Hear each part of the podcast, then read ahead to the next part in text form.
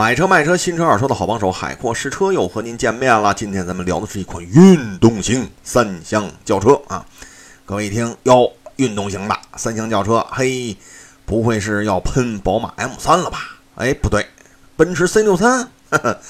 各位各位啊，今天咱要聊的这个运动型三厢轿车呀，呃，首先啊，既不是宝马的，也不是奔驰的，那它是谁呢？我先说说他们家族当中最厉害的那位爷啊。这位大爷呢，是常年征战于啊各大拉力赛事啊，战功显赫，战无不胜啊。这位大爷一亮相，那真是全场哗然呐。即使在马路上出现，那也是让众多的车迷肃然起敬啊。当然了，咱们今天要聊的啊，不是他啊，呵 呵而是他们家族当中的民用版本啊，而且是入门级的啊。啊，说这半天，你这。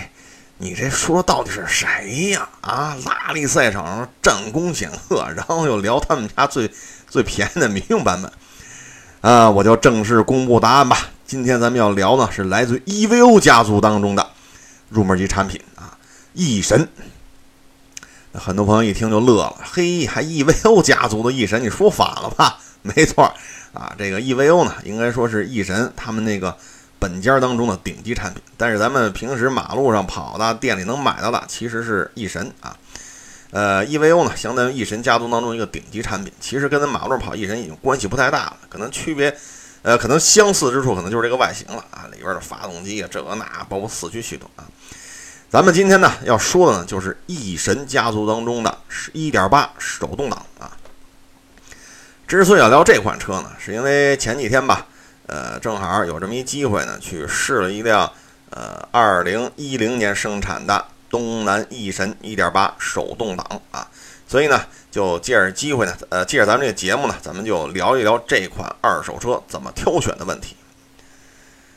在那个年代呢，呃，东南翼神的版本啊，可是不少啊，呃，但是呢，由于咱们呃试驾这款手动挡，所以咱就聊聊一点八手动挡怎么挑啊。当年的1.8手动挡呢有三款啊，最低配十万九千八啊，这款车呀市面上啊几乎就见不着啊，为什么呢？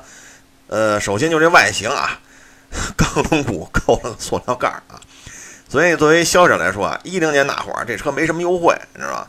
所以说我都花了十几万上牌是吧？这扣个塑料盖儿，这实在有点呃不能接受啊，呃，所以呢十一万六千八，也就是说。加了几千块钱的这个1.8手动舒适啊，那卖的就比较多了啊。这几千块钱呢，除了把钢轮毂换成铝合金轮毂之外呢，还增加了后雷达、前后排中央扶手啊、CD 前雾灯啊。呃，店里卖的时候呢，还会把这个真皮都给你包上了啊。所以呢，增加几千块钱，我觉得这些配置啊也还说得过去啊。呃，再往上呢，就是1.8手动豪华，最明显的特征呢，就是有天窗。运动座椅外观呢是运动套件啊，这是最主要的一些区别。当然了，十二万五千八，呃，顶着 EVO 这个啊这个光辉的形象啊，所以我觉得这个十二万五千八的卖的也不错啊。呃，目前呢，二手车市场上这个那会儿的翼神呢，一点八手动挡基本上就是呃舒适和豪华啊这两个版本是比较多的。呃，一点八手动入门级这个钢龙毂，这个基本上是见不着的啊。呃，这款车呢，这个外形啊，我觉得比较有特点，特别是那鲨鱼头啊，还有那个大方屁股。你从侧面看吧，这车就是前低后高，哎呦，一看就是跃跃欲试啊。呃，很多车主呢会对这车呢做一些小改装，比如说屁股上弄一大尾翼，是吧？呃，前前杠给它改改，呃，弄的那种什么气动套件，这个那，哎呦，看上去可漂亮了。啊，改轮毂的，改轮胎的，是吧？呃，反正这车没改装的概率呢不是太高啊，所以我们再看这个二手翼神，你甭管什么版本吧，您这个外观一定得瞧好了啊。呃，是不是改装过啊？或者说临卖之前又把原厂件装回去了，这些您都得瞧准喽。再一个吧，因为这车呢，刚才我也说了，拉力赛的常胜冠军啊，当然了，不是翼神，是他们家那顶级那大爷啊。所以呢，很多性能车迷买回去之后吧，哎呦，我也开上拉力赛冠军了。哈哈。所以呢，在马路上啊，或者自己找块地儿，哟，这我要找找那干脚啊，我要找找这这好几百匹大马力这个四驱这个啊，当然了，这就是一前驱一点八啊。可是呢，它这种跃跃欲试的这种尝试，这种学习过程当中呢，这车受伤的概率啊，确实比较高啊。所以我们在看车的时候呢，对于这车是不是发生过碰撞，呃，前杠后杠啊，包括四个车门啊，您可得瞧准喽啊。他的练个什么侧滑呀，练个甩尾呀，这手里的这这这这这个准头又不够啊，所以呢，我们对于车况得好好检查啊。当然了，如果说纯粹就是上下班这个代步啊，那这车况应该不会太差啊。呃，只不过呢，这种概率在二手翼神身上，哎呦，那真是不高啊。呃，这个翼神呢，呃，它的这个轮胎啊，档次不是太高啊。反正我看这辆呢，原厂胎啊。呃，品牌呢是马吉斯，呃，所以呢，如果我们看的是什么米其林呐、古特异呀，或者有的给怼个马牌啊什么的，哎，我觉得都行，那这咱算超上了啊。只要轮胎的这个这个状态好，那咱就算捡一大便宜啊。呃，这车呢，我觉得是它这个内饰吧，应该说做工比较细啊，但是呢，这个内饰吧，哎，这让我说什么好呢？这个 这三菱吧，它就。它这个内饰吧，你从那会儿，嗯，就是北京不生产过一阵子那个奥兰德嘛，啊，从那会儿你就对于这个三菱这种，呃，十几万、二十几万车这个内饰啊，就一个感觉，就过于的简洁了啊，呃，但是呢，这个做工还是挺好的，特别是像翼神1.8手动啊，全系是标配自动空调的。我看到这车时，我也觉得，哟，我这有点意思，嘿，这车怎么这配置从。你说你钢轮毂扣塑料盖吧，然后你还能给怼个自动空调，反正这是有点意思啊。呃，内饰做工没有什么问题啊，即使跑上几年之后吧，它也只要是正常使用，它就不会有什么松动啊、翘起啊、脱落啊，它不会有这种情况的啊。呃，这车呢，前后排的这个空间吧，够用啊，够用。呃，所以你坐在后排吧，你像海沃车一米七六，心宽体胖啊。你往后排一坐吧，呃，反正我感觉这个膝部空间什么的也还也还行吧，一拳多两拳不到。呃，这车轴距呢是两米六三多一点儿啊，呃，家用来说呢差不多吧啊。但是呢，比较遗憾的就是它这个这个这个版本呢，它没有这个后排出风口啊，所以呢，你要是夏天的话，可能后排这降温是个问题。前排的座椅呢，我觉得还是。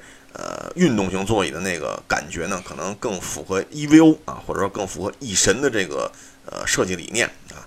如果不是那个运动座椅的话，我觉得就是一个呃家用轿车的这么一个座椅，但是呢，舒适性一般般吧，舒适性一般般啊。呃，这个翼神呢，呃，咱就说这路试吧。呃，这个车呢，1.8啊，你看当年那会儿这个呃很多同级别的这个竞品车型呢。呃，排量很多可能都是一点六啊，一点八呢以这个作为入门级的呢并不是太多。呃，它这台发动机呢有一个特点啊，咱就说路试的时候给我留下比较深的印象吧，就是这发动机两千转以下动力不足啊，明显感觉就是低扭差点。但是搂到两千多转的时候呢，哎，开始有点劲儿了。三千转以上，发动机那个噪音没什么变化，但是动力就开始增加了。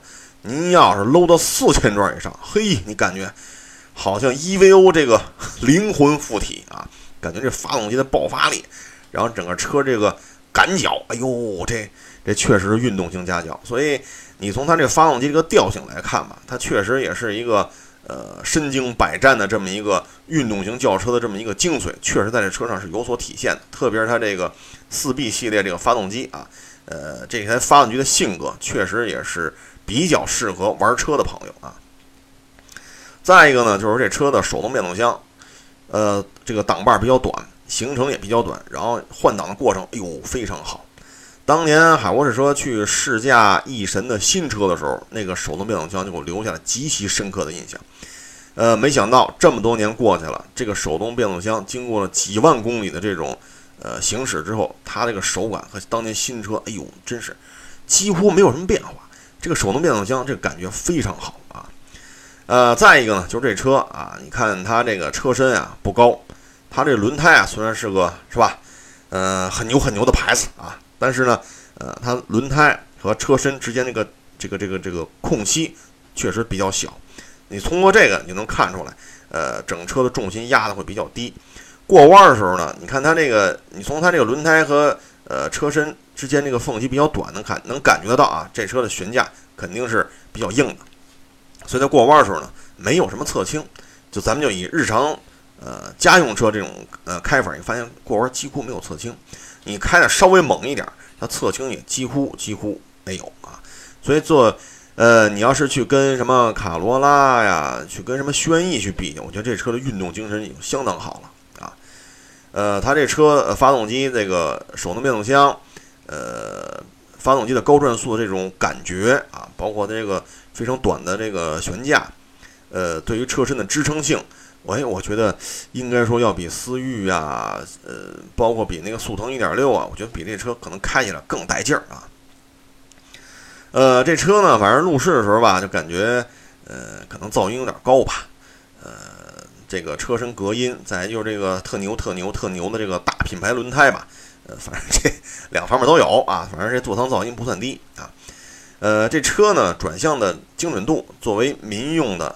十一二万的三厢，呃，这么一个代步车来说啊，这个转向我觉得已经做得相当不错啊。所以这车呢，就是开起来之后，你能够体会到它日常行驶当中它的这个运动的范儿还是有的啊。呃，这款车呢，嗯，就是怎么说呢？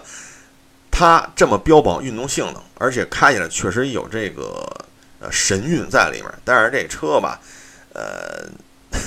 它没有配这个呃 ESP 啊，所以这个呢是稍微让人感觉有点遗憾的事情。因为手动1.8呢，这个三个版本里都没有都没有这个 ESP，呃，所以呢就是什么呢？你一旦玩大了的话呢，你有可能如果技术不娴熟或者反应不够快的话，你有可能收不回来。如果有 ESP 呢，多少能帮点忙啊。安全配置呢，嗯，也不能说太低吧？为什么？它有一西部气囊啊，除了前面俩之外，它还增加了西部气囊。呃，所以跟那会儿的车相比，呃，反正都俩啊，它增加一吸附气囊，反正这也算是一个卖点吧，啊，也算是一个小优势啊，好歹就比那俩气囊的要强啊。呃，这款车呢，开起来呢，可能说日常代步走走停停，走走停停的话，可能是有点累啊。呃，毕竟是一千多转，这个感觉呢，可能稍微的，呃，给你感觉这不像一点八的是吧？呃，但是如果去郊区跑或者跑山的话呢？如果这自己的驾驶技术够娴熟的话，我觉得这车还是有一定乐趣的啊！就在同价位车里，它应该说是呃有比较高的驾驶乐趣啊。呃，这款车呢，嗯，它跟你像什么它的，比如说他们家那大爷啊，EVO 跟那个玩增压的相比呢，它这个自吸1.8呢，呃，保养起来我觉得还是比较便宜的啊。如果你要就用原厂机油，机油机滤换一次二百来块钱啊，当然了。啊，作为四 B 系列呢，如果说能装半合成或者全合成机油的话，我觉得对于这发动机可能更好。当然了，换好机油价格也就上去了啊。呃，这个手动变速箱啊，刚才夸了半天啊，这么好那么好啊。呃，换一次变速箱油呢也不贵啊，呃，二三百块钱吧，二百块钱可能够呛，三百多吧，三百来块钱就能搞定。所以呢，这个车的保养费用应该说还行。火花塞比较贵啊，一根火花塞一百多呀。换一次五六百块钱啊，但是呢，火花塞人家比较耐用，厂家给的数据是吧？十万公里才换一次，所以你要是从呃同级别就当年同级别同价位的这些车相比呢，我觉得这车的保养费用应该说是属于呃中等中等水平吧，不算贵啊，应该说不算贵。这车呢，平时开呢就是两千多转换挡，两千多转换挡这么溜达，平时呃就是。比如说平稳的行驶状态下呢，也会把它转速呢保持在两千转多一点。你以这种开法开呢，这车油耗也不高，七个多油啊，七个多油，八个油，基本上就这么一个状态。呃，所以，嗯，这跟它那个同级别竞品车型相比，你说它省吧，确实也不算省。呃，如果你开的稍微激进一点，比如两千多、三千了，把它这个潜能呃发挥出来，如果你天天这么开的话，这个就得九个油了。所以这车呢不是太省油啊，在一个低扭呢可能稍微稍微弱了一点，呃，走走停停开呢确实有点儿稍微有点累啊，但是离合器、手动变速箱确实是可圈可点啊。